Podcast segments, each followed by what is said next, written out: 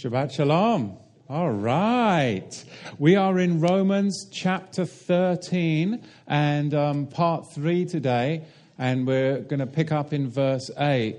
Now, don't, Glenn, I don't need any amens on this, but um, I am a flawed individual, as you all know. And I told you before I got into Romans 13, this would be very challenging for me. It's very challenging for me because the natural man in me, that man I'm trying to put to death daily, is a fighter, wants to push back. So, in delivering this message, it's been really hard for me. And I think you may have picked up on that, maybe especially last week. Um, I get very fired up, but truly, I want to be able to communicate this message in a way that is important because we are dealing with the government, which is the natural fleshly realm. But that doesn't mean it has to be fleshly because there's a huge, huge spiritual application to governance. And ultimately, I believe we're going to see that manifest in an antichrist way. So we will be talking about that a little bit. It's very easy just to be focused on government, which is the flesh, which is the natural realm. It would be easy to just focus on that. It's important.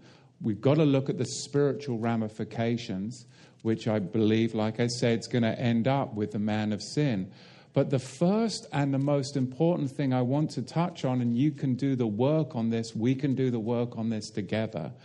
And we must never forget this good governance begins where? Good governance begins at home.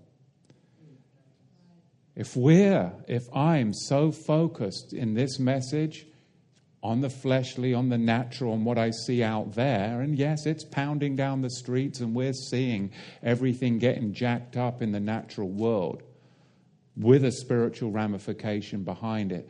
But truly, the most important thing about this message is that good governance starts at home with me as a father, with me as a husband, and when I come here as me as a vicar, a minister, whatever you want to say. We must understand that's where the good governance begins at the home. Yes, we read the Bible to our wife and our children. But we're not supposed to just read the word. We are to explain what it means spiritually to walk out those verses, to give it life application, not just to put the word in their mind, but to place it within the hearts of our spouses, within the hearts of our children through discipleship and by being that good governance at home. You cannot abdicate that and then come on in here and get into a theology study on Romans 13. Because the first things first for me is doing that at home every day. There is nothing more important than a man taking his arm and putting it around his wife physically and praying for her, reading the scriptures and physical touch for the children to be ministered to, to manifest. We have the children in here when we worship because children need to see their parents worship Yahweh. This is the good governance that we must demonstrate to our spouses, to our children, and our grandchildren because they're not getting it. They're not getting it from anywhere else but your government at home. So I wanted to say that because at the end of the day, it's easy to get fleshly. I hate that about myself. That part of me I crush and try to crucify daily as I know you do. But it rises up because it's familiar, especially in this chapter. So I'm aware of that. I admit that to you. Pray for me because I want to do a good job in communicating the word, but I'm a frail man and I make mistakes. So I hope that my deliverance doesn't come across like I know it all and prideful because I don't. I am confident, and my confidence alone is in Yahweh and His Word, not in my abilities, but in His Word. So, those of you who know me, You, I, I think, know where I'm coming from, but the online audience that maybe doesn't, it could easily come across a way that I don't want it to. That's why I wanted to spend this time before I get into the word today to be able to communicate that. So, without further ado, let's look. Thank you for not saying Amen. Verse 8 of Romans chapter 13. Owe no one anything except to love one another. Before we get in any further, it's very important that we talk about believers being in debt. We are not to owe people anything. I was advised in my younger years that it was a good idea to get a mortgage. Now, in my later years, I don't think that it's good to get in debt whatsoever with anything. If He has set us free, we should be free. We need to live within our means. If we are in debt, then that, the root of that is covetousness. Wanting something that you can't afford and you go out and get yourself in debt for it. That is not what we're to do. We're to have good governance, are we not? With the gifts that Yahweh has, we live within our means because otherwise we will become enslaved. And we've all made mistakes, but it's important that we take responsibility for the governments of ourselves, right? Our wants, our desires, our needs.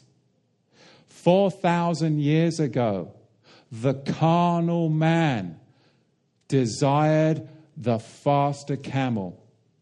He desired to extend and lengthen the cords of his tent, a bigger, fancier tent. And he desired better food for his table. If all I desire is a bigger and better house, a faster car, and more mammon so I can put better food on my table, then I am no different than the carnal man that lived 4,000 years ago. And Yahweh doesn't want that for me, and He doesn't want that for you. So we have got to understand, like you said, the beams are coming down. And we have to be able to have that good governance. And it says right here, owe no one anything except to love one another. Because he who loves the world makes himself an enemy of Yahusha, an enemy of Yahweh. Correct? So we are to have the good governance with our outlook. For the one who loves another has fulfilled the Torah. So we're not to be walking as indebted slaves, first off, but we're to walk in love and to fulfill the biblical law. What I want to do in this section of chapter 13 is again, we looked at the Constitution last week.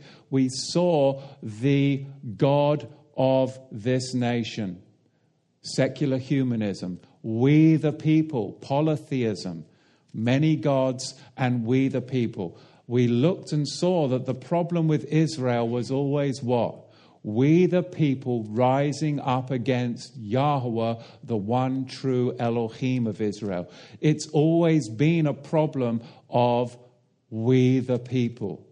So we looked at the Constitution. We saw the difference between what was going on in the 17th century, which was in New Haven, Connecticut, with biblical law and a Torah foundation, with those that had come across from England, the Puritans. And then we saw the shift in the later um, 18th century, and we saw the shift into constitution law which moved away from Yahweh, it moved away from the Torah, and it moved into a Masonic, Luciferic foundation in secular humanism. And the God there being served that has been constructed is the God we the people. Now, I want to go in further today into the laws of this land, and I want to show you the differences between the laws of this land and biblical law, and to show you why we have the problems that we have today the Islamification within America, with the many gods that have come up in America, and how it's okay to have various occult gods and images in state buildings and federal buildings, yet it's not okay to have the Ten Commandments. What's going on there? Why is there a preference over the gods of the world uh, uh, over the God, one true living Elohim Yahweh? Why is that? What did we do? What ground did we give up? And what's going on? So I want to have a look at today some of the articles uh, in the, in the um, Constitution, some of the amendments, compare that to biblical law, the Torah, and ultimately it comes down to this. Why is this so important? Why am I spending three Shabbats going over Romans 13? We have to understand, and I've communicated this many times before what your granddad and grandmother did, what your parents did, if they were faithful Bible believers, they were accountable to the revelation within that generation. You can't go on and say, well, you know, my mom, she was a good Christian and she didn't know about the Torah. If your parents or your grandparents were on fire for Yahweh and they were accountable for the revelation of that generation, if they were true to that, then they did the work of that generation. But you and I do not have the excuse of walking on the backs of the previous generation. We don't have that excuse because Yahweh increases understanding throughout the generations until he arrives at the zenith of the revelation of his son. So as the generations go forward, each successive generation is going to be held accountable for the revelation that Yahweh wants to manifest within that generation. This generation is accountable to the manifestation of the harmony in his son and the royal Torah, the Melchizedek revelation. But we also cannot ignore the fact that in the last generation, Second Thessalonians tells us that there's going to be a change. This generation has to make preparation for that change. Because if you're not careful, if you do the things that your parents did and you make a vote and you're in the generation that votes for the Antichrist, will there be an accountability on your shoulders that you do not want to carry? You don't have the excuses that your parents and your grandparents had. So, therefore, I'm saying we need to be cautious because we are a generation that is in a different position than the previous generations. In Second Thessalonians chapter 2 verse 2, we are told not to be shaken in mind. I want to give you the understanding today so that you're not going to be shaken in mind. You're not to be troubled by spirits. All those occult spirits that are connected to the Constitution, the Luciferic world, you're not to be troubled by those spirits. You're to have the conviction of the Holy Spirit. You're not to be so consumed with the words and letters of men the Constitution, the Articles, the amendments, and you're to be chasing after that. You're to be consumed with the words and letters of the apostles, the prophets that have gone beforehand as a clarion call and a warning to wake up your generation, my generation, because you and I are not to be deceived because there is going to be a great falling away of the faithful in this generation. There's going to be a great apostasy and falling away of the faithful as the man of sin is going to be revealed, and he most probably will be voted in.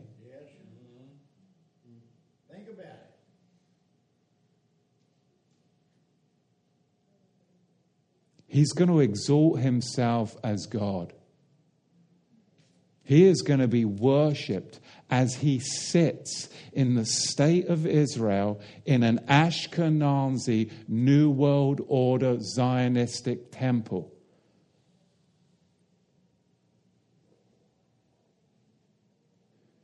Do you want to fund that? Do you want to be a part of that? Because that's what they're all moving towards. It's called the mystery of iniquity. The mystery of iniquity. And that mystery of iniquity, it's already at work. It's already at work. Yahweh will bring a strong delusion. It's coming from Him to sift and to test. He is going to bring a strong delusion so that people will believe the lie. The lie that the Constitution is biblical. That's a lie. The lie that you live in a free country. That's a lie. There's a strong delusion on believing America because those from the pulpit are too shackled by the system to speak the truth. They're too afraid to speak the truth. So we need to be a brave and courageous generation.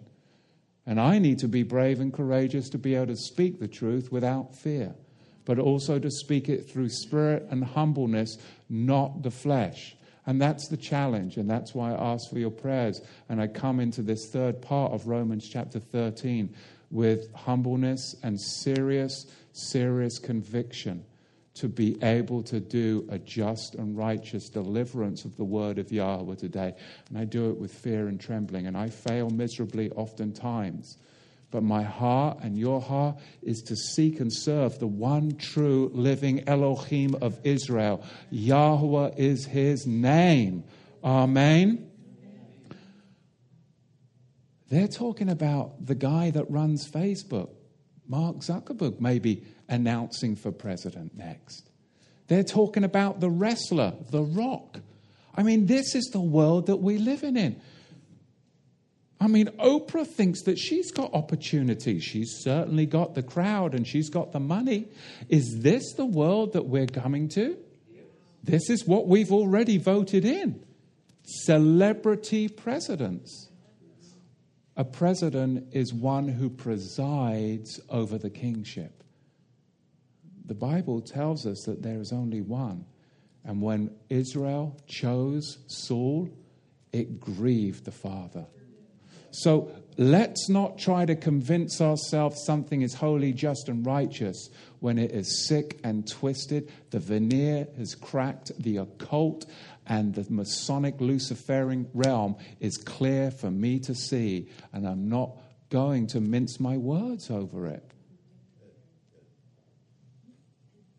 Let's look in verse 8.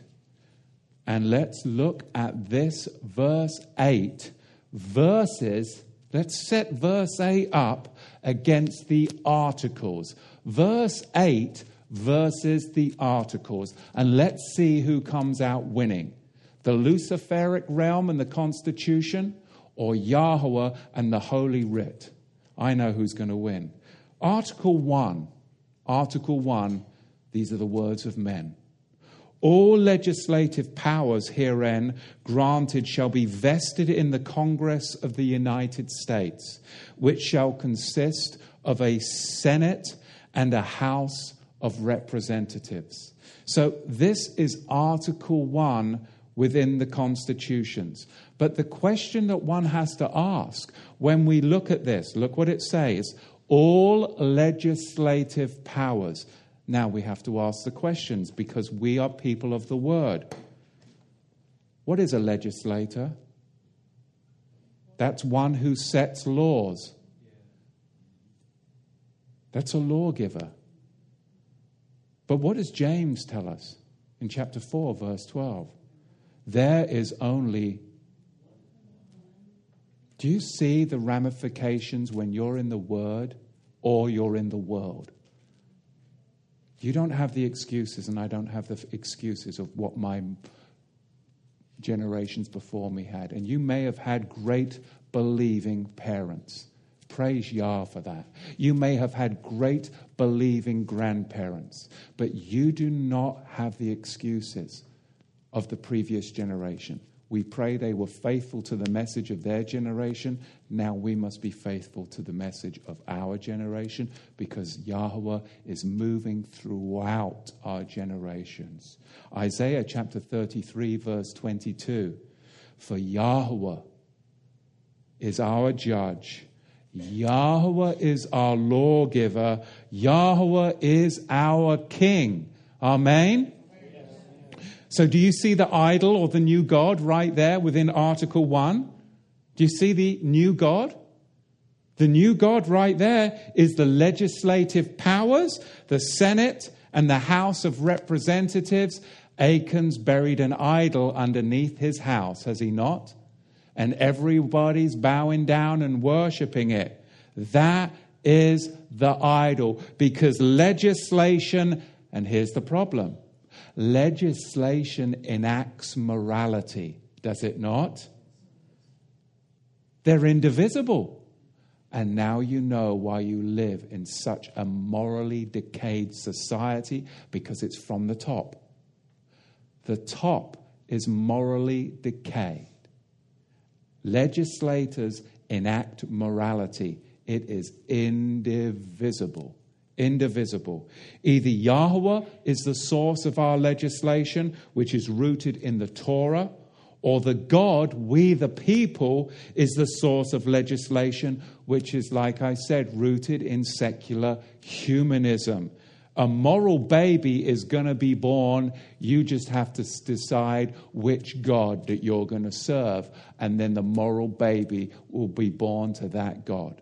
And now you wonder why you've got so many problems with your children and grandchildren because they're serving the wrong God. You put them in secular school and they're teaching them to serve the God, we the people. And you can try all you want to raise them up in Yahweh, but they are getting every day a different message from what you're doing. And you're not enacting good government at home in the first place because you abdicated your responsibility to the secular world. Do you see? Good governance always starts at home. You can never abdicate that responsibility. We are commanded to raise our children up in the way of Yahweh. Now, you and I don't have the excuse that your parents or your grandparents, they went to secular school and they did just fine. Have you seen the schools in this generation? Yes. Because where you went to school, parents, that's not where the kids today go to school. Okay? So again, we have to understand what you, Chuck and Sarah, did with your kids. That's going to be very different than what your kid does with his kid in today's world. They're not going to have the excuses that what you did for your generation was right and you've come out of it. But the world has changed. 30 years is a long time in a secular world where morality decays each and every moment at a rate that you and I can't even track. Can't even track. So, we have to understand today legislation. We are basically at the mercy of a two out of three majority. Think about it. Two out of three majority can make anything law today. That's the system that we serve. Yahweh has been dethroned. He was dethroned in the Garden of Eden. He was dethroned in Babel and he was dethroned by King Saul, rejecting Yahweh's law and choosing man's law instead. Let's look at Article 2, written by man. The executive power shall be vested in a president of the United States of America. He shall hold his office during the term of four years, together with the vice president chosen for the term being elected. So, we have a president, and like I said, that is one who presides over a throne. Who's our king? Who's our king? Who has the executive authority in my life? Who has the executive authority in your life? This, it never used to be like this until the late 18th century. The Puritans would never have put up with this nonsense. Never. They would never have tolerated this nonsense. Term limits are ridiculous. And people are like, oh, I'm so glad we've got term limits. No, term limits are ridiculous. Where do you see that in the scripture? Think about it. You've, we've become so divorced from the word that you think it's a good thing. I mean, I know everyone was like, oh, thank goodness, Obama only had eight years. He would have never got there in the first place if we were doing things the way the word said. All term limits are, they are a long chain for a slave who thinks he's free. He's just about to get to the end of his chain. He's just about to, oh, and then guess what? Term limits. He goes scurrying back to his shack. And then he starts going out and he just about gets to the end of his chain because he thinks he's free. And then just when he's about to realize he's not free, term limits. He goes scurrying back to his shack. He's always a slave. Term limits have been put in the Constitution to keep you and me in slavery. That's the only reason. It's not for your benefit, it's to keep you a docile slave who never gets to the end of his chain. Or some of you have a longer chain than others, but you'll only get out to eight years and then you'll go scurrying back into the shack. This is exactly the way it was designed. It's really all about keeping the people docile and thinking they're free. The slave with a long chain that never reaches the end of his shackle thinks he's free. So, as believers, we're to appoint, not to elect. That's our responsibility. Look at Article 3. The judicial power of the United States shall be vested in one Supreme Court, and in such inferior courts as the Congress may, from time to time, ordain and establish. The judges, both of the Supreme and inferior courts, shall hold their offices during good behavior They're only allowed to hold their offices during good behavior. But in the Bible, judicial appointees have to be men of truth who fear Yahweh and they hate covetousness. But not so in the Constitution. There is no such stipulation whatsoever. What does it say in Second Chronicles chapter 19 verse 5? And he sets judges in the land throughout all the fenced cities of Judah, city by city, and said to the judges, Take heed what you do. For you judge not for man, but for Yahweh who is with you in the judgment. So that's true biblical judgment. And no one is good but one Yahweh alone. And how on earth do we even determine good behavior? Right? That's moral relativity unless you believe in biblical law, right? Good behavior how do you determine what good behavior is unless you, unless you live by the Torah of Yahweh? Because good behavior has to be determined by Yahweh's Torah, not secular humanism. So we're under the boot of one Chief Justice. That's the reality, and eight associate judges. You realize that?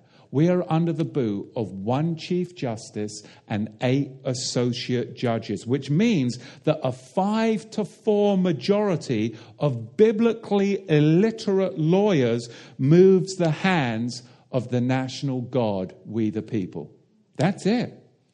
34 out of the 35 framers of the Constitution were lawyers the church was thrown out of the street in Philadelphia by the lawyers of Philadelphia. The city of Philadelphia in the Greek, brotherly love. How ironic is that? Right? Luke chapter 11, verse 52. Woe unto you, lawyers, for you have taken away the key of knowledge.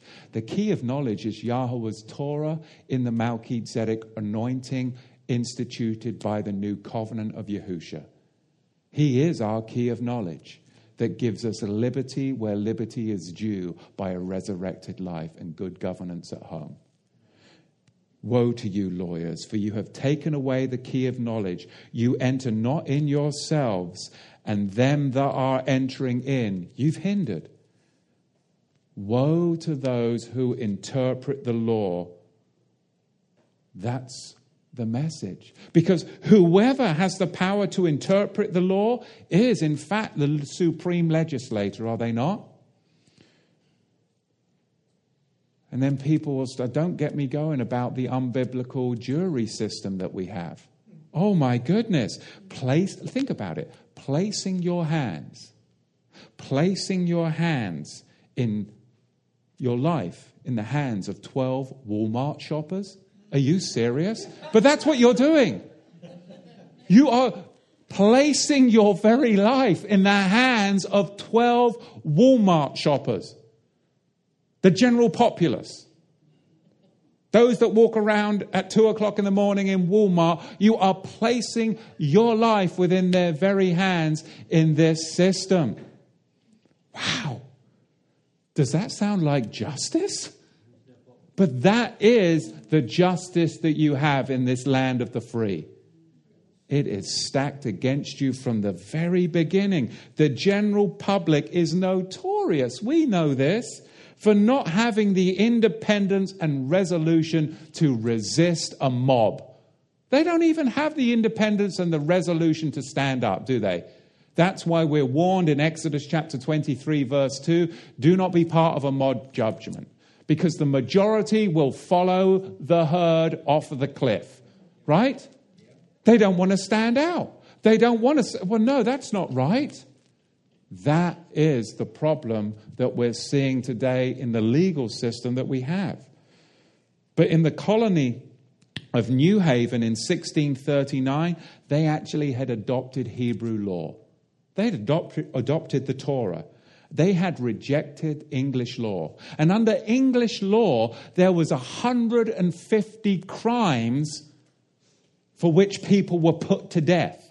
But as soon as they adopted Hebrew law, there was the 11 biblical requirements of the death penalty. Dropped one from 150 people under the king, 150 kinds of crimes that the king of England would kill you for. As soon as they adopted the Torah, there's 11 kind of crimes that you get killed for because prisons are unbiblical. Right? So, where's your freedom? Under the King of England or under the King of Kings? See? I'd way more full, full, excuse me, under the mercy of Yahweh than under the mercy of men. Because of the mercy of men gives you 150 crimes for the death penalty, but the mercy of Yahweh gives you 11 crimes for the death penalty. That's mercy. And the prophets knew that. They would much rather fall under the mercy of Yahweh and under the mercy of man. But today, Everybody's going to man instead of going to Yahweh. All a jury does is, under, is act under the cover of law and the color of justice. Isn't that true? That's all a jury does is act under cover of law and color of justice. That's the def- definition, my friends, of tyranny. That's the definition of tyranny. Let's look at Article 6 because this is most, most telling. This Constitution and the laws of the United States, which shall be made in pursuance thereof, and all treaties made, Selah. What I have just said has got huge ramifications that most are unaware of.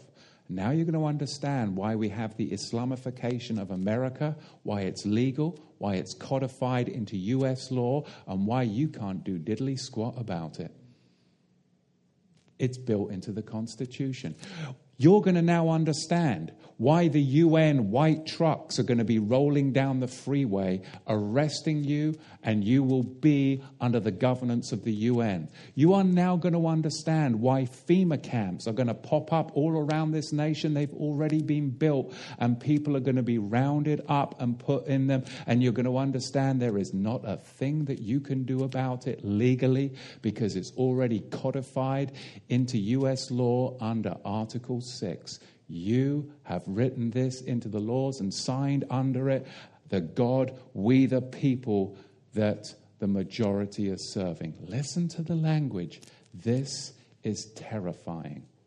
Article 6 This Constitution and the laws of the United States, which shall be made in pursuance thereof, and all treaties made or which shall be made under the authority of the United States shall be the supreme law of the land, and judges in every state and judges in every state shall be bound thereby.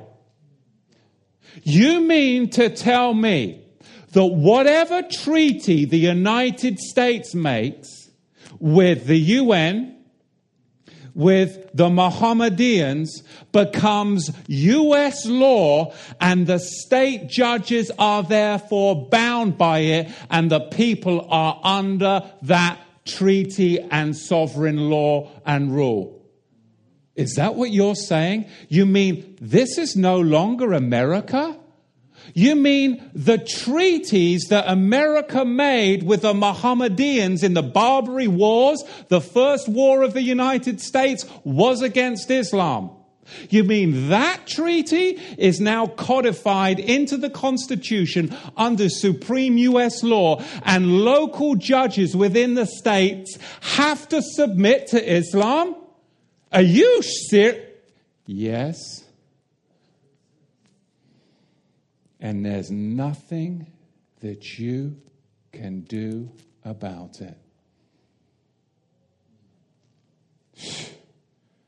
You mean that the UN building in New York, all the white UN trucks that have the authority under international law to round up citizens of America in conjunction with FEMA, that is a law that not the local judges in your state can do anything about.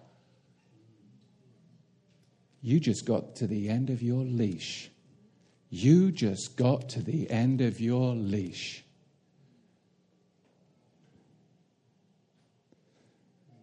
We do not have the time to go back and say, but hang on, my parents in the 80s and the 70s, they were good Bible believing folk. They didn't have to be as radical as you guys are. Why?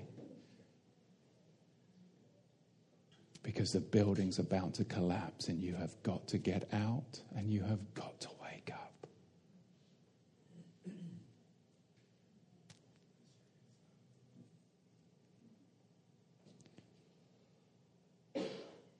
And judges in every state shall be bound thereby. Anything in the constitution or laws of any state to the contrary, notwithstanding the senators and the representatives before mentioned, and the members of the several state legislators, and all executive and judicial officers, both of the United States and of the several states, shall be bound by oath or affirmation. This is still Article 6, and you thought it was bad. Now it's just going to get even worse.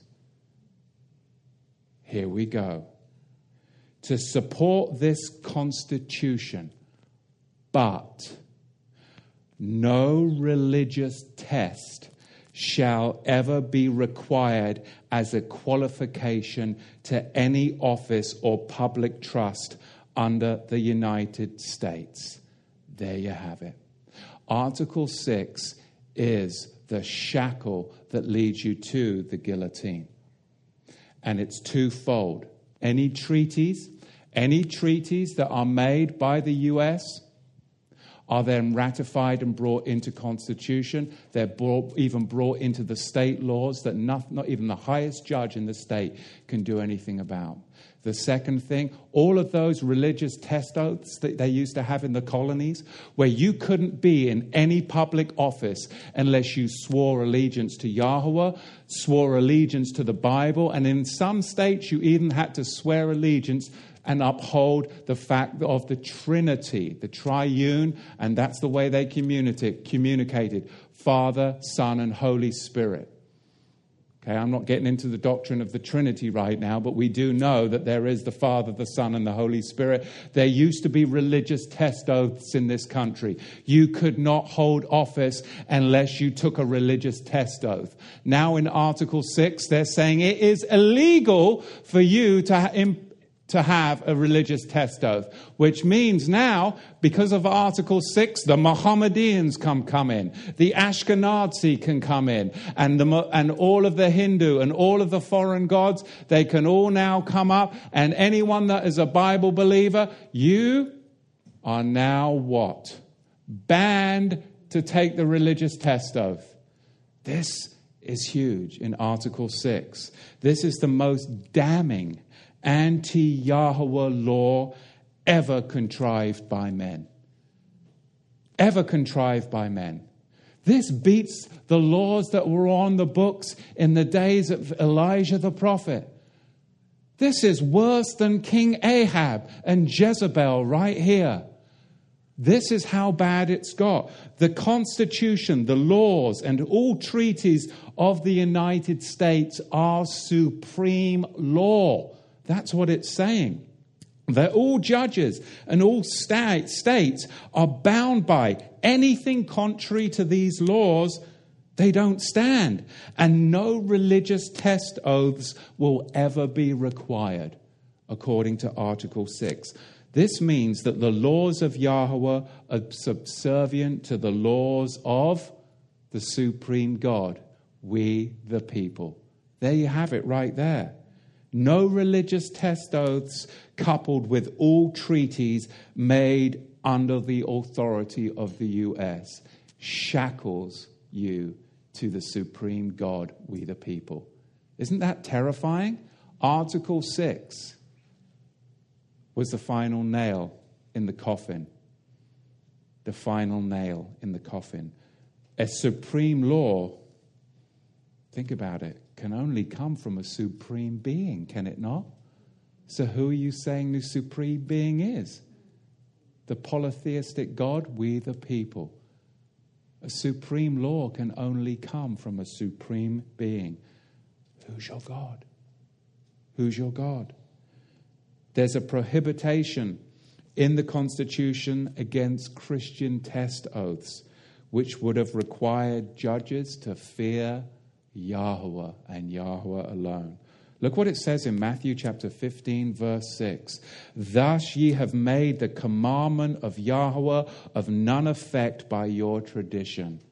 You hypocrites, well did Isaiah prophesy of you, saying, This people draweth nigh to me with their mouth, and they honoreth me with their lips, but their heart, it is far from me but in vain they do worship me, teaching for doctrines the commandments of men.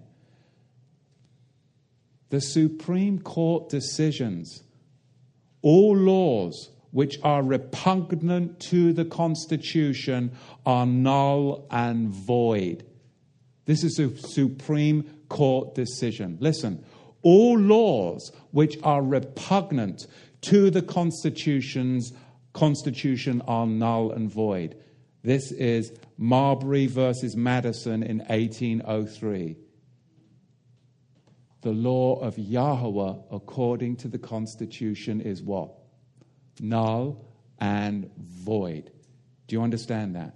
So these constitutionalists, they're not understanding as Bible believers, you can't support this.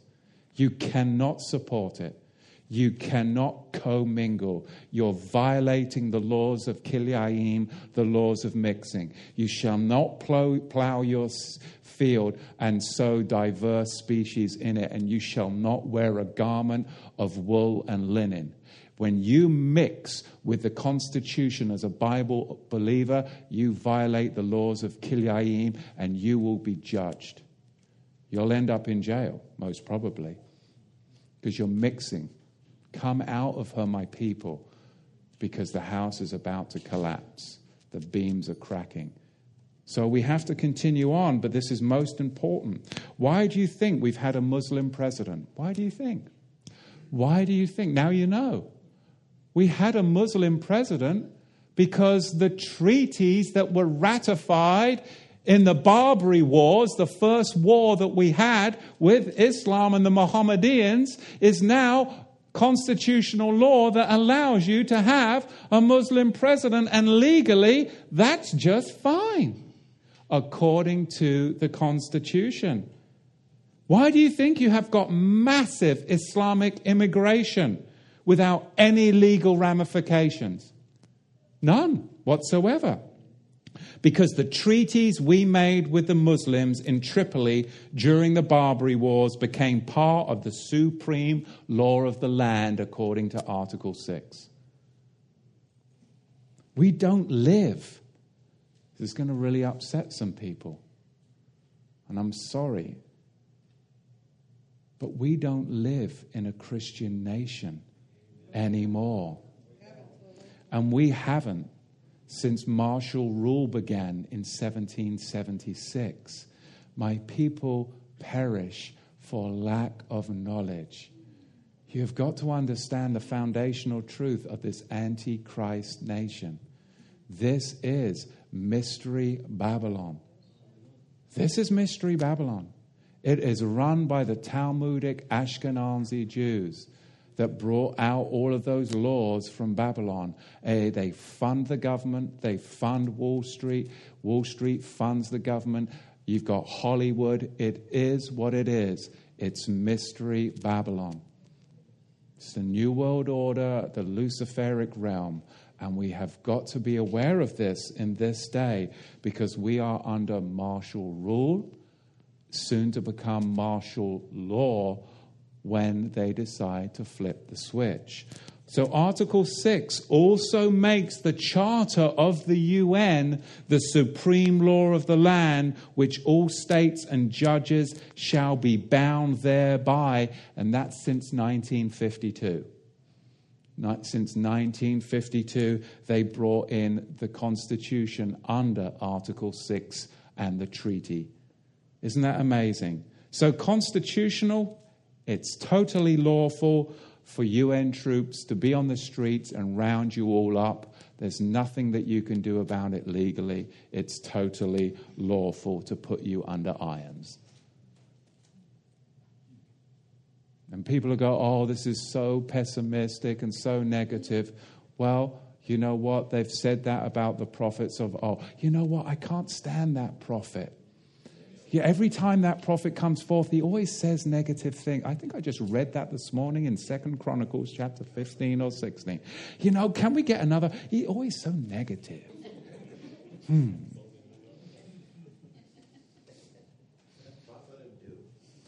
Prophet of doom. Religious test oaths, man, can you imagine? They used to be the norm. Wouldn't that be amazing? Religious let, hey kids let's go down to the state capitol. We're going to witness a religious test oath today. Praise yah. And then we'll go and have a barbecue void of bacon with beans in the park.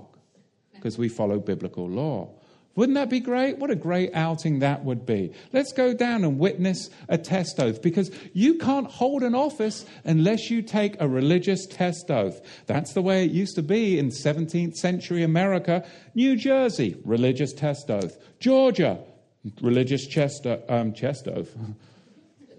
test oath. South Carolina, New Hampshire, Massachusetts, all these states.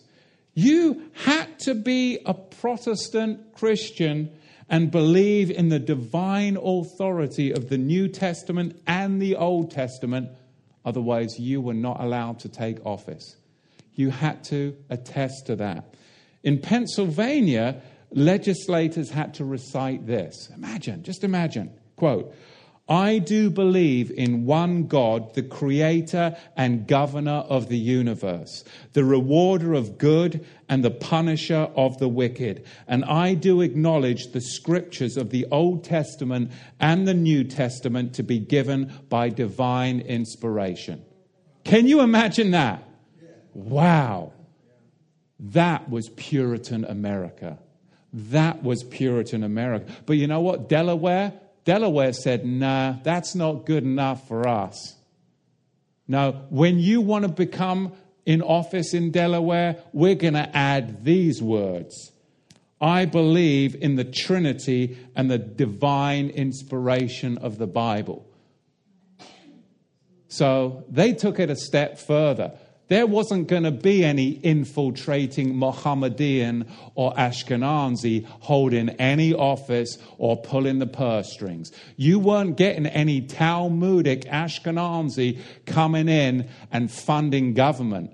It wasn't going to happen. There was no AIPAC. There was none of that. There was no sending billions and billions of taxpayer dollars to a Zionistic antichrist state in the middle of the East or the Middle East. There was none of that. It was illegal. Not today. Not today. Article 6 and its ban on religious test oaths has paved the way from monotheism to polytheism. Now, Muslims and Ashkenazis and atheists can sit in judgment of the faithful, just like the days of Caiaphas and the days of Muhammad. Those are the days that we now live in. America, now due to Article 6, is an antichrist nation. You are not living in the America of your parents and your grandparents. You don't have the excuses. We've got to be real. Let's look further at the authority of Scripture versus the amendments. Because, I mean, how many times do you hear, hear Bible believe, well, I've got the Second Amendment, right? It's my right to bear arms. I've got the right to life, liberty, and no, you don't. Where in the Bible do we have the right to anything? I have the right to have a fiery death of judgment. That's about the only right I have.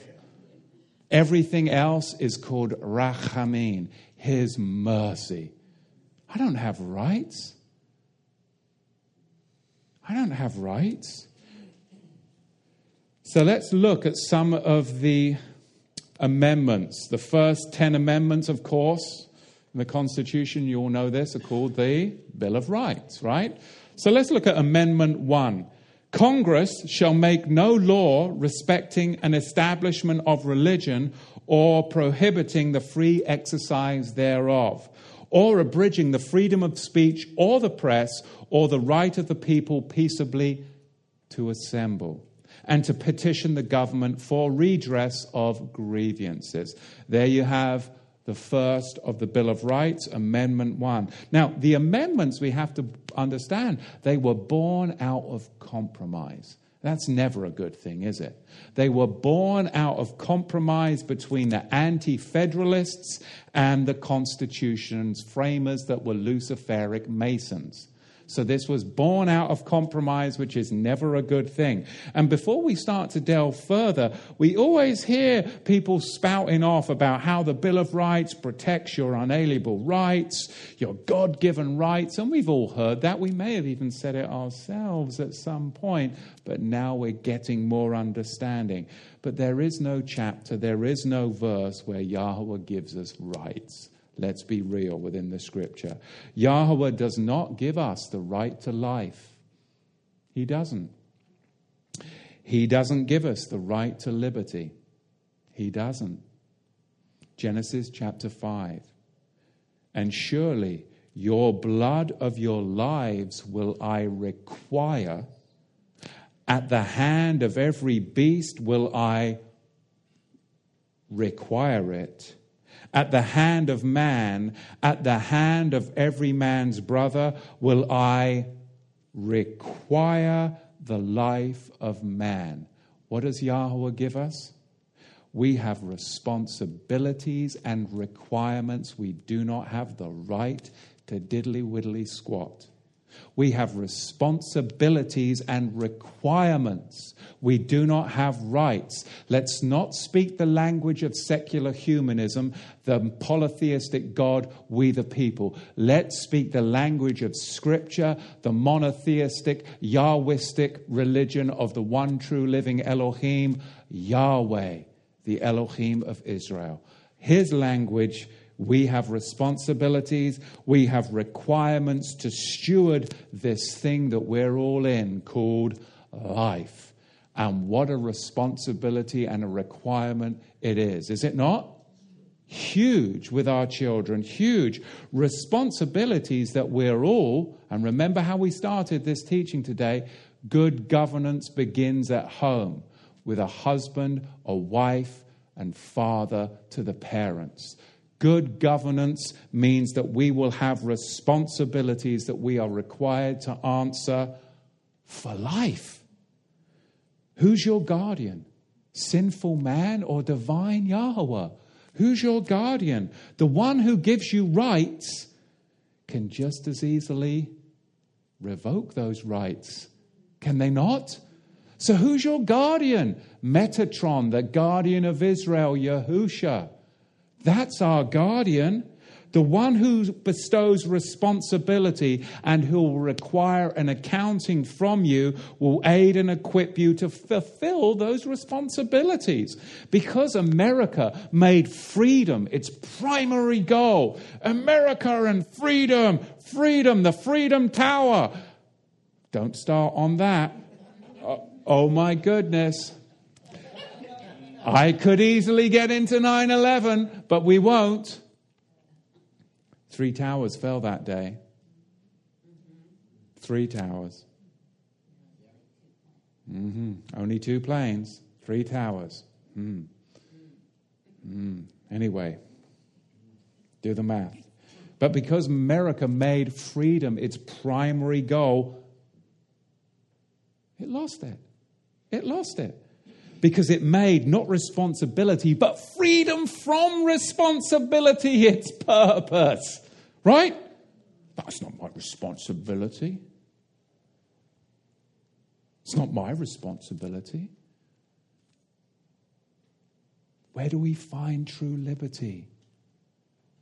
James chapter 1, verse 25.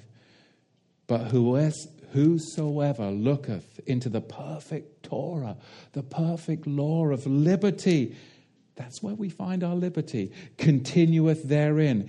He being not a forgetful hearer, but a doer of the work, this man shall be blessed indeed. That's where our liberty is. Not in the Constitution, but in the perfect royal Melchizedek Torah of Yahweh. It's the royal Torah.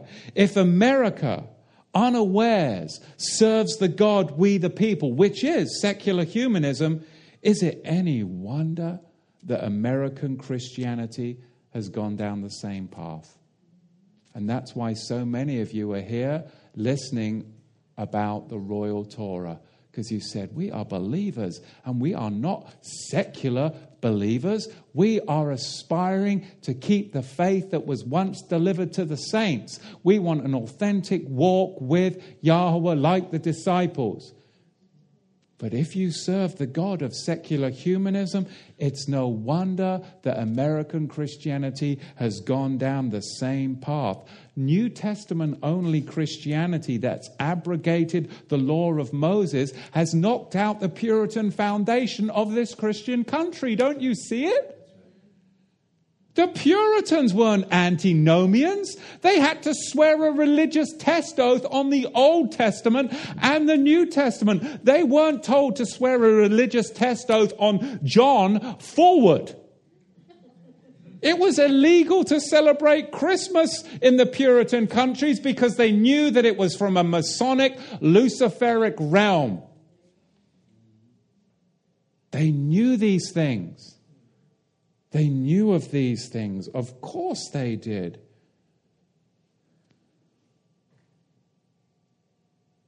If you abrogate the law of Moses and you're just a New Testament only believer, that's nothing more than baptized secular humanism.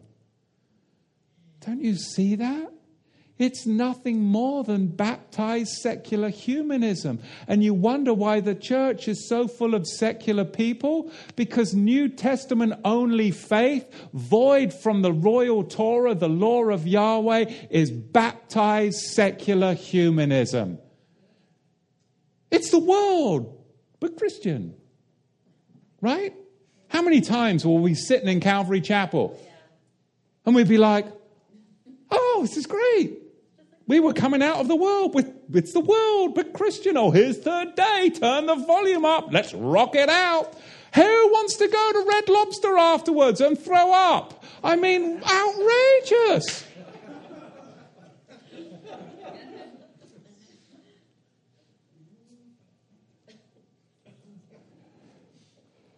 Some of those potlucks, you would go home and throw up right? Sitting out in the sun, festering all afternoon, everyone had their hands in there. Ah, dear Henry. Good grief. Freedom cannot exist unless freedom is under law. Freedom cannot exist unless freedom is under law. If freedom is made absolute, it will absolutely result in tyranny. And that's the problem. The perfect law is the perfect law of liberty. Why are we so afraid of the law of Yahweh? That is where our liberty is. Why do you think you have an Englishman teaching you the Torah? I grew up underneath, underneath a monarchy system of tyranny generationally. And when I got shown Psalm 119, I'm like, there is liberty. There is liberty. And a framework to live that is righteous, just, and holy, that will keep me out of the snares of the enemy. I like having a righteous fence around me because there's my liberty, because the world is slavery and sin and death. And where you think you're free, you are shackled to a leash of slavery. That's what it is. I am Yahweh your Elohim, which have brought thee out of the land of Egypt, out of the house of bondage. Thou shalt have no other gods before me saith Yahweh. Following Yahweh means following his laws that bring forth true liberty. He's always been the Elohim to set us free from slavery. That's the God we serve. That's his very nature. That's who he is. The polytheistic religions are gods of servitude and slavery. The Egyptians were enslaved. Do you think the Mohammedan is free? How many times is he required to pray daily? The guy never gets any bloody rest. No wonder he's pissed off, running around, wants to cut your bloody head off. Literally. He's exhausted. You're just about to fall asleep and you get the bloody microphone with the nutter Mohammedan bellowing from the parapets. I, I wish they hadn't put a fence around that parapet and he'd just walk off the edge like Jezebel and all you find is hands and feet. But this is the world that we live in. No wonder they're so upset. They're in slavery to their polytheistic God. All Muhammad did was go to Mecca and pull out one of the 364 daily deities, and he named him as the supreme God. And the Jews in Medina said, We're not having any of that. So they went to war against Muhammad. He drew his sword, and there you go. Because the Jews said, This isn't the faith of Abraham, Isaac, and Jacob. This is a polytheistic faith that was born in Mecca from the black tar that came down from the aliens.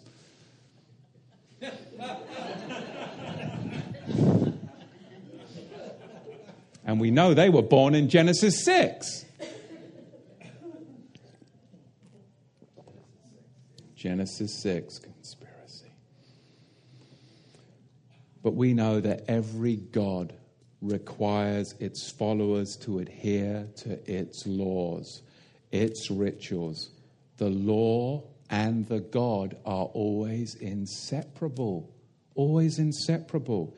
Even those who choose to not follow Yahweh, who choose not to th- follow Yahweh's laws through Moses, They've chosen to follow some other God's laws by default. Who do you want to serve? To have no other God means to have no other laws other than Yahweh's laws. Right? That's what it means. By abandoning Torah for another law system, you in effect change gods. Because a God is connected to his laws. And if you abandon Yahweh's laws, you abandon Yahweh and therefore you come under secular humanism that's infiltrated 20th and 21st century Christianity by default. Especially if you mix that up with constitutionalism and you have a lot of Bible believers, they've been arrested in Eastern Oregon, Bible believers going up on the Constitution. It's all in that familiar spirit of secular humanism. And you don't want to be involved in a mob judgment. You don't want to be involved in that.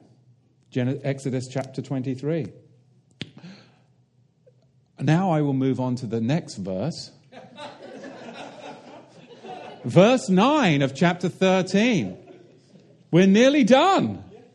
Tomorrow, for the commandments, you shall not commit adultery, you shall not murder, you shall not steal, you shall not covet. And any other commandment are summed up in this word you shall love your neighbor as yourself. Love does no harm to a neighbor. Therefore, love is the fullness of the Torah.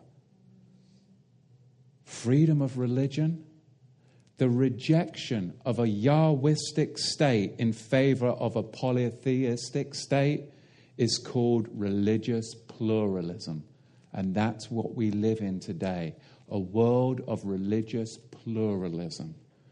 I was on the airplane on the way to Mexico last week, and I was sitting next to this girl. And uh, she, she said, What are you reading? I said, Oh, I'm reading Romans. She's like, Oh, I said, It was written, I'm speaking in their language, it was written by St. Paul over 2,000 years ago, blah, blah, blah, blah, blah, blah, blah. And she's like, Oh, really? I said, What are you reading? She said, Oh, I'm reading about Abraham. I was like, Really? That's exciting. Abraham, Isaac, and Jacob. And I just go off, and she's like, No. I said, What, what do you mean, Abraham, then? She's like, I said, Can I have a look at the book? I look in the back of the book. And I'm like, Bloody heck. She's like, What? I said, This isn't Abraham, Isaac, and Jacob. So let me get this right. Abraham is a spirit guide that you call up that directs you? She's like, Yes, and he enlightens me. I'm thinking, code. Abraham is a demon, spirit guide that leads her into a, Luciferic world of religious pluralism. And then I look and it's a giveaway. She's got a triangle tattooed on her, on her wrist with an eyeball in it. a covenant mark right there. So, you know, I was all excited. And then I was like creeped out. This is, this is the world that we live in. To the pure of heart, all things are pure. I'm, I'm like, oh, great, Abraham, Isaac, and Jacob. And I'm about to, you know, oh my goodness. But this is the world that we live in secular humanism, polytheistic religion always lead to any God. And so then I continue. I'll tell you this story because it was amazing to me. I mean, there's so many things that have happened the past week, little signs and I spies everywhere. So basically, then, you know, I'm talking to her and she's like, Well, I broke up with my boyfriend because he was a hater. I said, Oh, no, I'm not hating on you. I mean, we have different ideas, and, you know, I believe that there's only one God and that his name is Yahweh. Yahweh, the one true God of Israel. So we're different, but you're, from my understanding, you like a lot of different gods. Oh, yeah, yeah. I said, so I would be called a monotheist, and you would be called a polytheist. You're into polytheism, I'm into monotheism. I'm educating her. She's like, oh, really, really? I said, so let me ask you this question, because I'd love to know. I said, do you believe that we were created?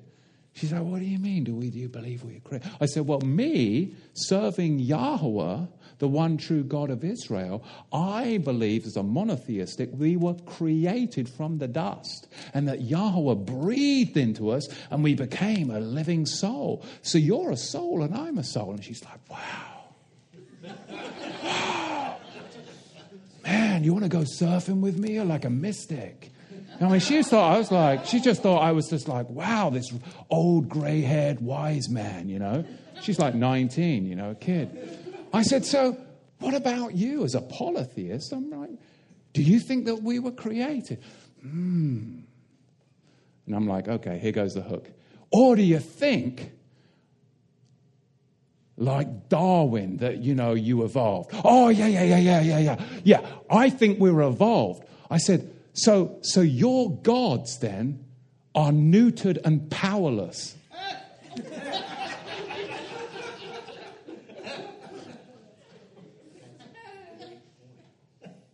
Right? Done. We're done.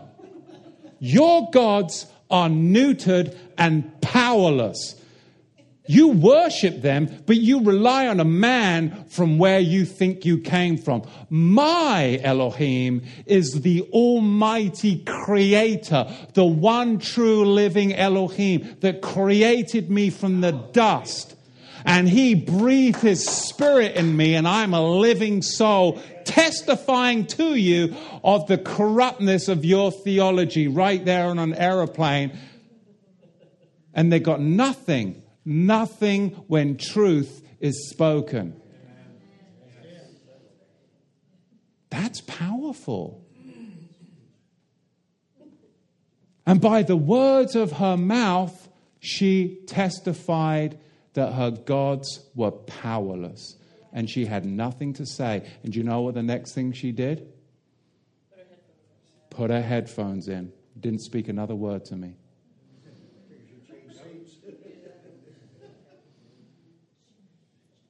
Hmm.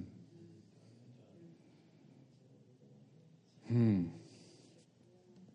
So, back to freedom of religion you can see the perils of it, can you not? Can you not? The first, I mean, if that plane went down, which God would she have been praying to? Oh, hang on a minute. No, no, that one's dead in the ground. This one, that, I mean, really? Yeah, the wrong one. Powerless.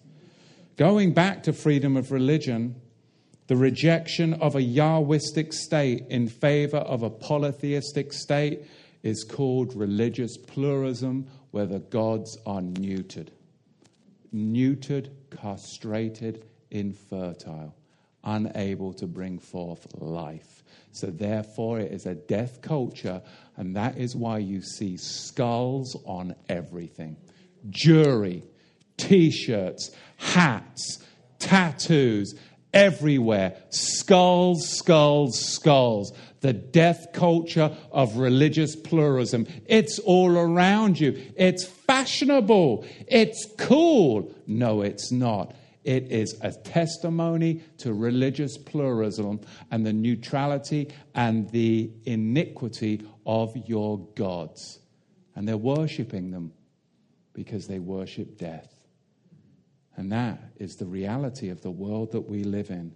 The First Amendment equally authorizes non Christian or even anti Christian religions, because remember the Article 6, where we have the ban on religious, Christian religious test oaths, that's key. The First Amendment, in line with Article 6, it actually prohibits the exercise of monotheistic Christianity. It prohibits it and it establishes polytheism in its place by that ban on religious test oaths.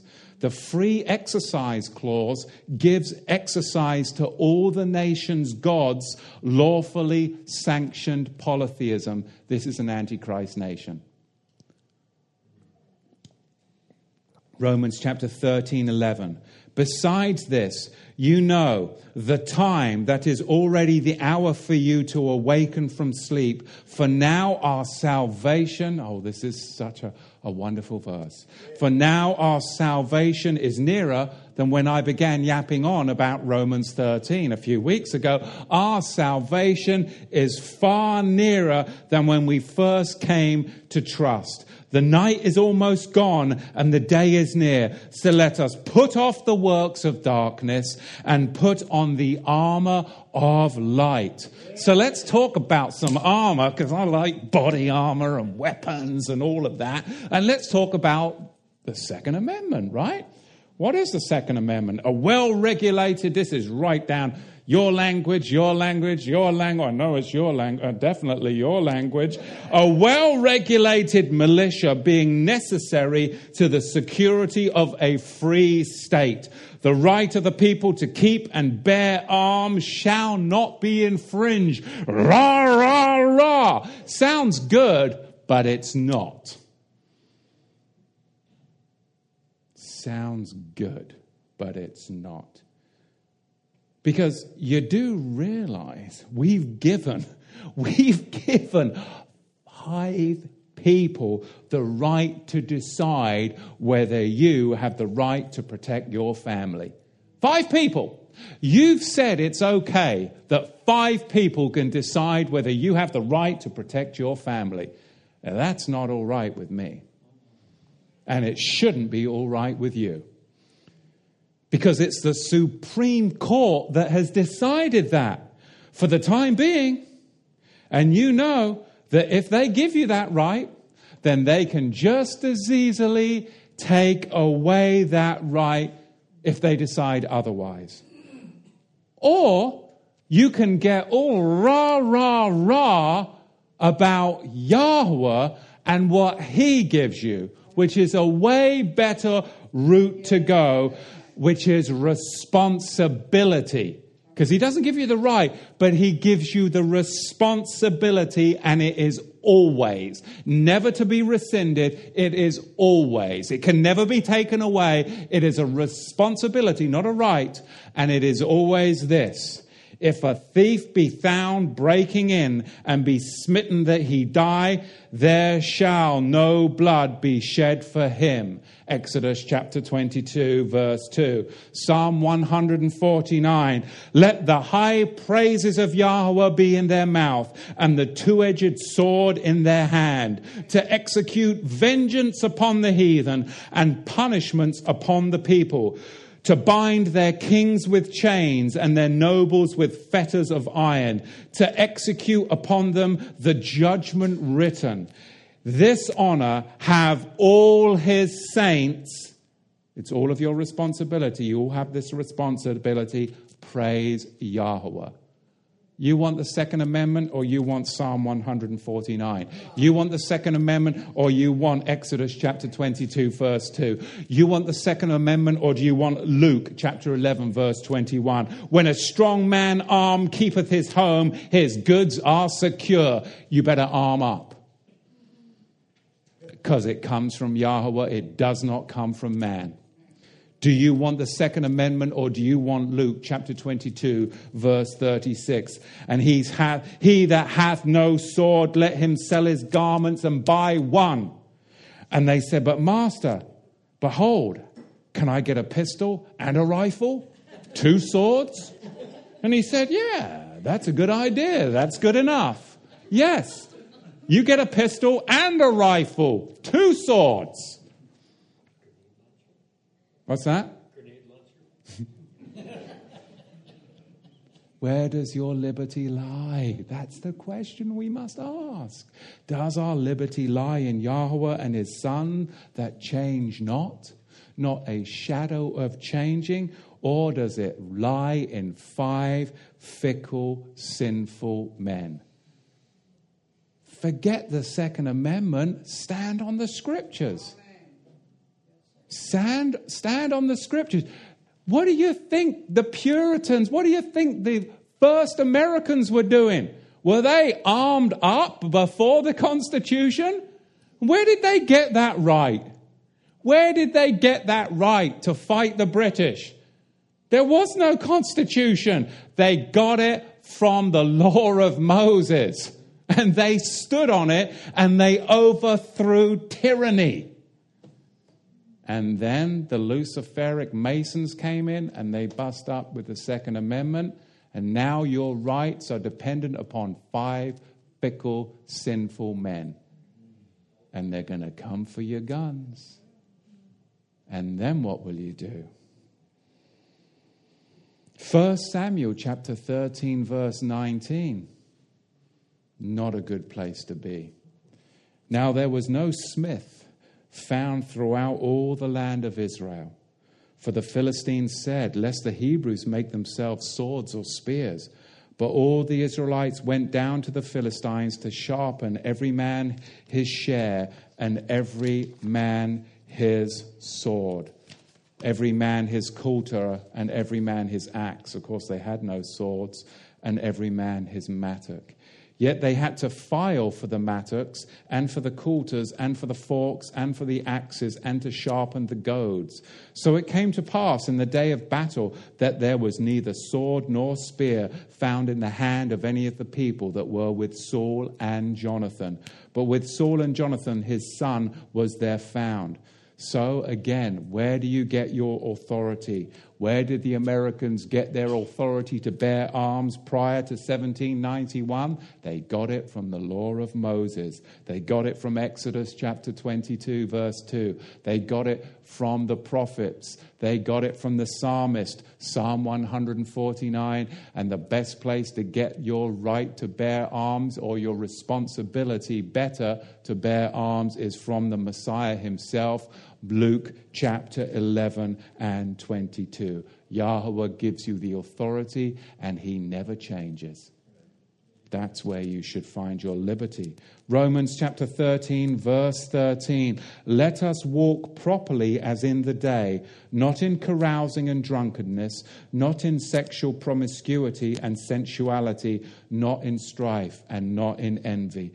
We need to be able to protect our families. We need to be able to protect our home from invasions and those who carouse in the night hours, those that walk in iniquity, those that prey upon the weak and the defenseless we have the responsibility to protect them. When the children of Israel left Egypt and they came out upon the Amalekites, were they armed up? And could they protect the women, the children, the sick, and the frail? Yes, they could, as long as Moses' hands were held up to Yahweh and Yahweh, the one true Yahwistic faith of monotheism.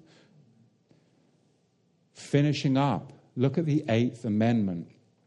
Excessive bail shall not be required, nor excessive fines imposed, nor cruel and unusual punishments inflicted. So that's code for Guantanamo Bay is okay as long as the punishments are normal, they're not unusual, it's okay, right? Isn't that what it's saying? And now you wonder why we're in the state that we are with the prison systems that we have. Because if punishment isn't to be cruel and unusual, then by definition, the government's punishments are to be kind and normal, kind and usual. So, yes, this is just a kind and usual punishment. It's called waterboarding. You'll live. It's kind and it's usual. It happens all the time. Hazing in the military. It's kind and it's usual, meaning sinful magistrates get to decide what, when, and how often to punish a person. It's kind and usual. That's what you all signed on for. It's crazy land. Yahweh tells us differently. He doesn't believe in prisons. He declares that for justice to be just, it must be administered justly. The death penalty. Life is so precious. And I said this last week life is so precious that anyone or any animal that maliciously takes another life, it has to be put to death. But that's not what the libtards would have us believe today, is it? Totally different. Life, in contrast, life that is protected at all costs, it becomes valueless. Life that is protected at all costs becomes valueless. The anti capital punishment proponents actually cheapen life. They cheapen life due to their upside down and backward value system. That is secular humanism. If a man is given 25 years, like I said last week, in prison for killing your loved one, then they just devalued the life of your loved one, and in turn, they monetized the life of the murderer. Do you know how much money the government gets through the monetization of prisoners? It's a multi billion dollar industry. They've said that the life of your loved one is only worth 25 years. Whilst they revived hundreds, they received hundreds and thousands of dollars of prisoner monetization over those 25 years. Why do you think? Why do you think that people get double life sentences?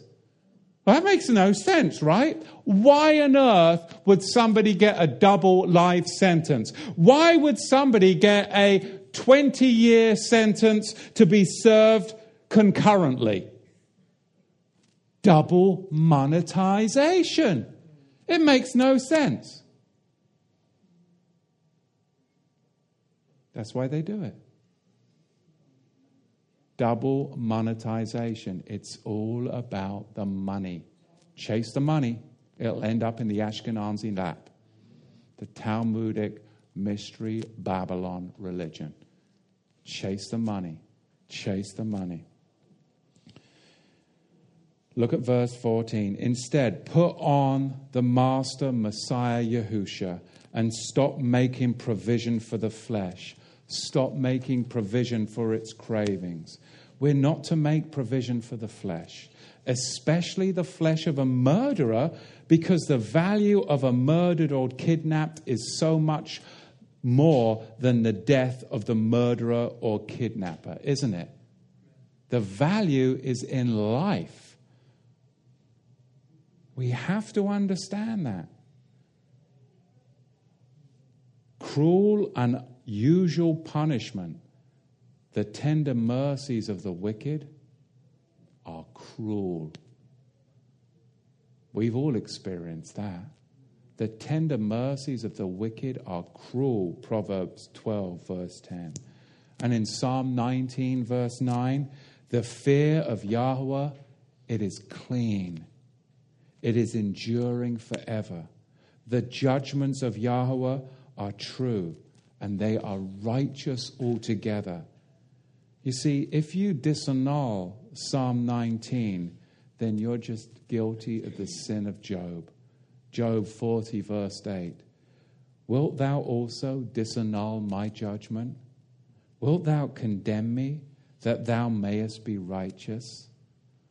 Romans 13, biggest challenge for me as a teacher to teach. Because I've seen so much in the legal system in the United Kingdom coming over here, seeing the laws, ending up in court myself in various situations. Some of you here there to support me. We've seen how it's run. I've tried the constitutionalist route. I've tried the uh, sovereign experienced that with the police. Not good. I don't want anything to do with that anymore. I've seen the error of my ways, the error of my youth, the error of my flesh. We serve a higher purpose. First and foremost, good governance must begin at home. If we do good governance at home with our marriages, with our children, with our grandchildren, and we teach them the word, not just intellectually, but to spiritually apply it, to pray and to have spiritual discernment and to clean the inside of the cup in our houses, then we will be ready and be able to discern Second Thessalonians 2 when the governments of the world bring forth the man of sin. That's why there's the warning and the admonition to take stock when it comes to elections, what this means. To take stock when we parade around the Constitution like it is a document that gives you freedom, because it's not. So, Romans 13, Romans 13 has been a sober teaching for all of us. And yes, you can say, oh, well, I don't want that prophetic word. Give me one that's going to cheer me up.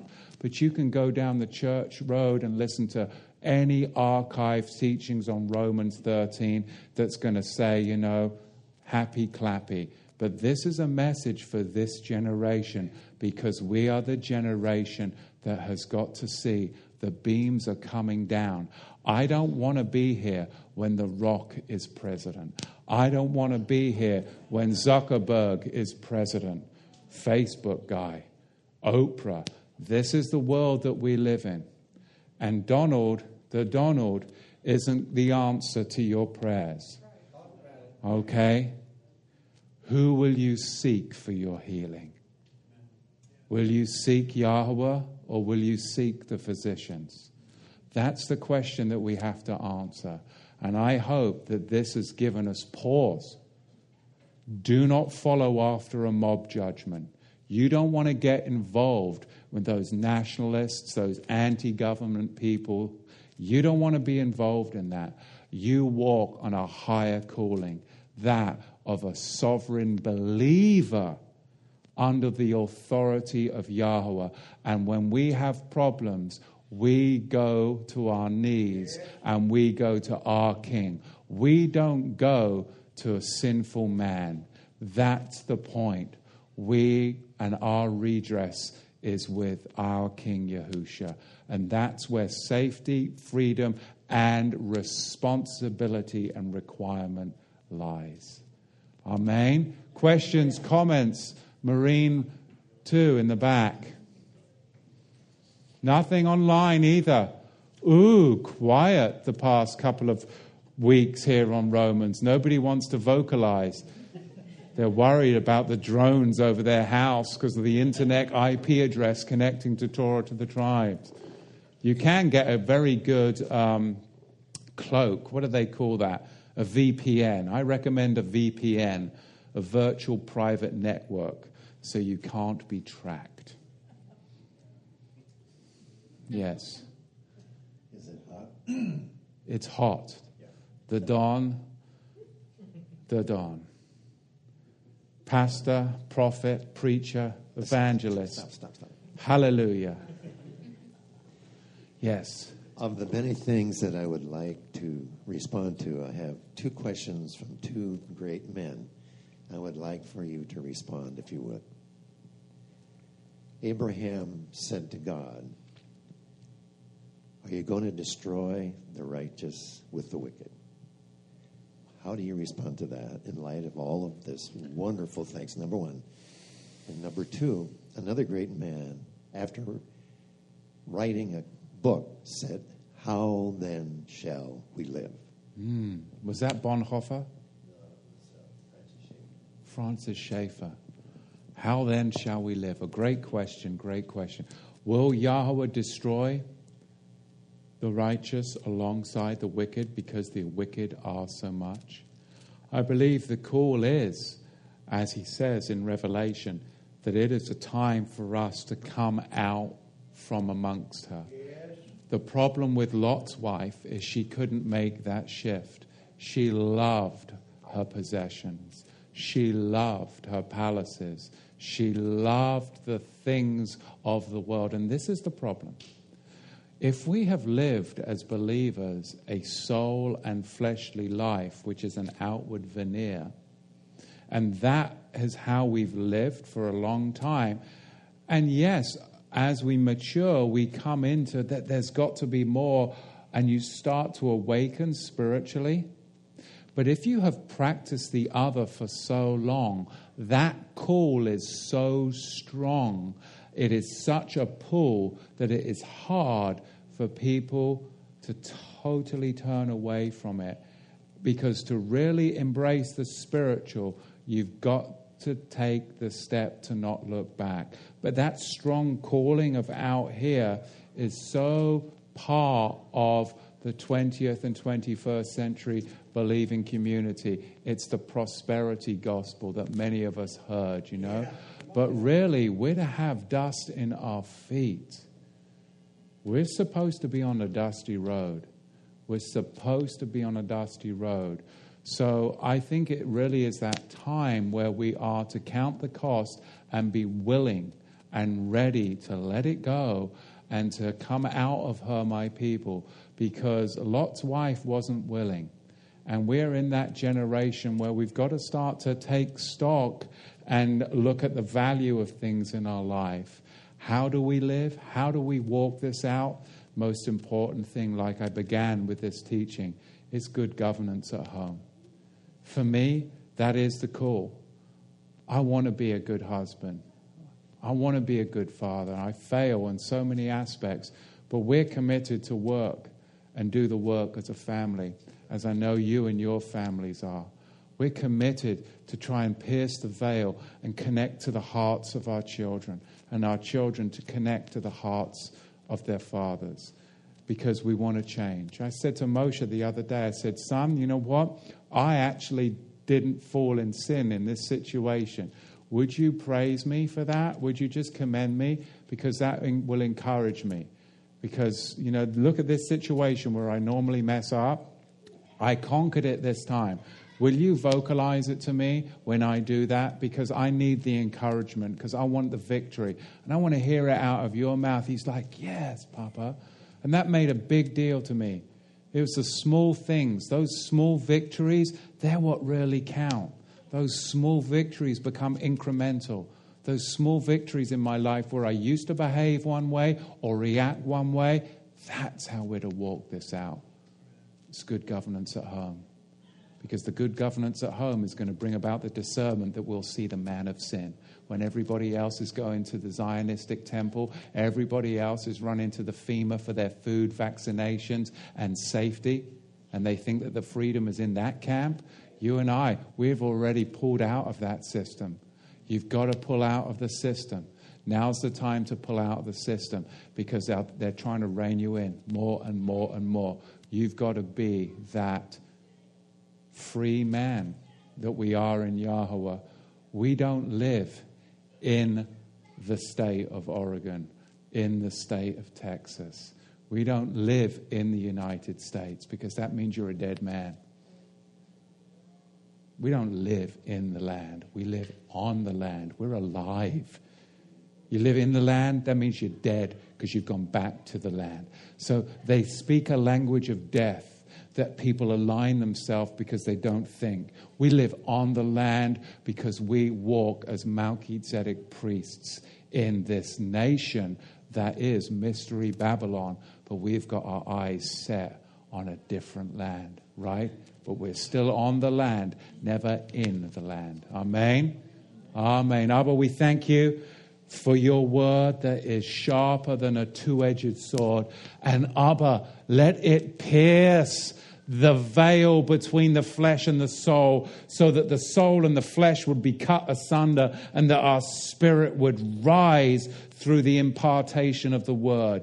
Abba, pierce that soul and flesh and separate the spirit that you breathed into us, that it can go, Abba, and now find that anointing vision that you give us through the Holy Spirit. We pray, Abba, in these days to come, that this word would come to our remembrance in Yahusha's mighty name, that you would give us wisdom and discernment in how to govern at home, walk in the government of the land, and also look forward to the governance of your kingdom.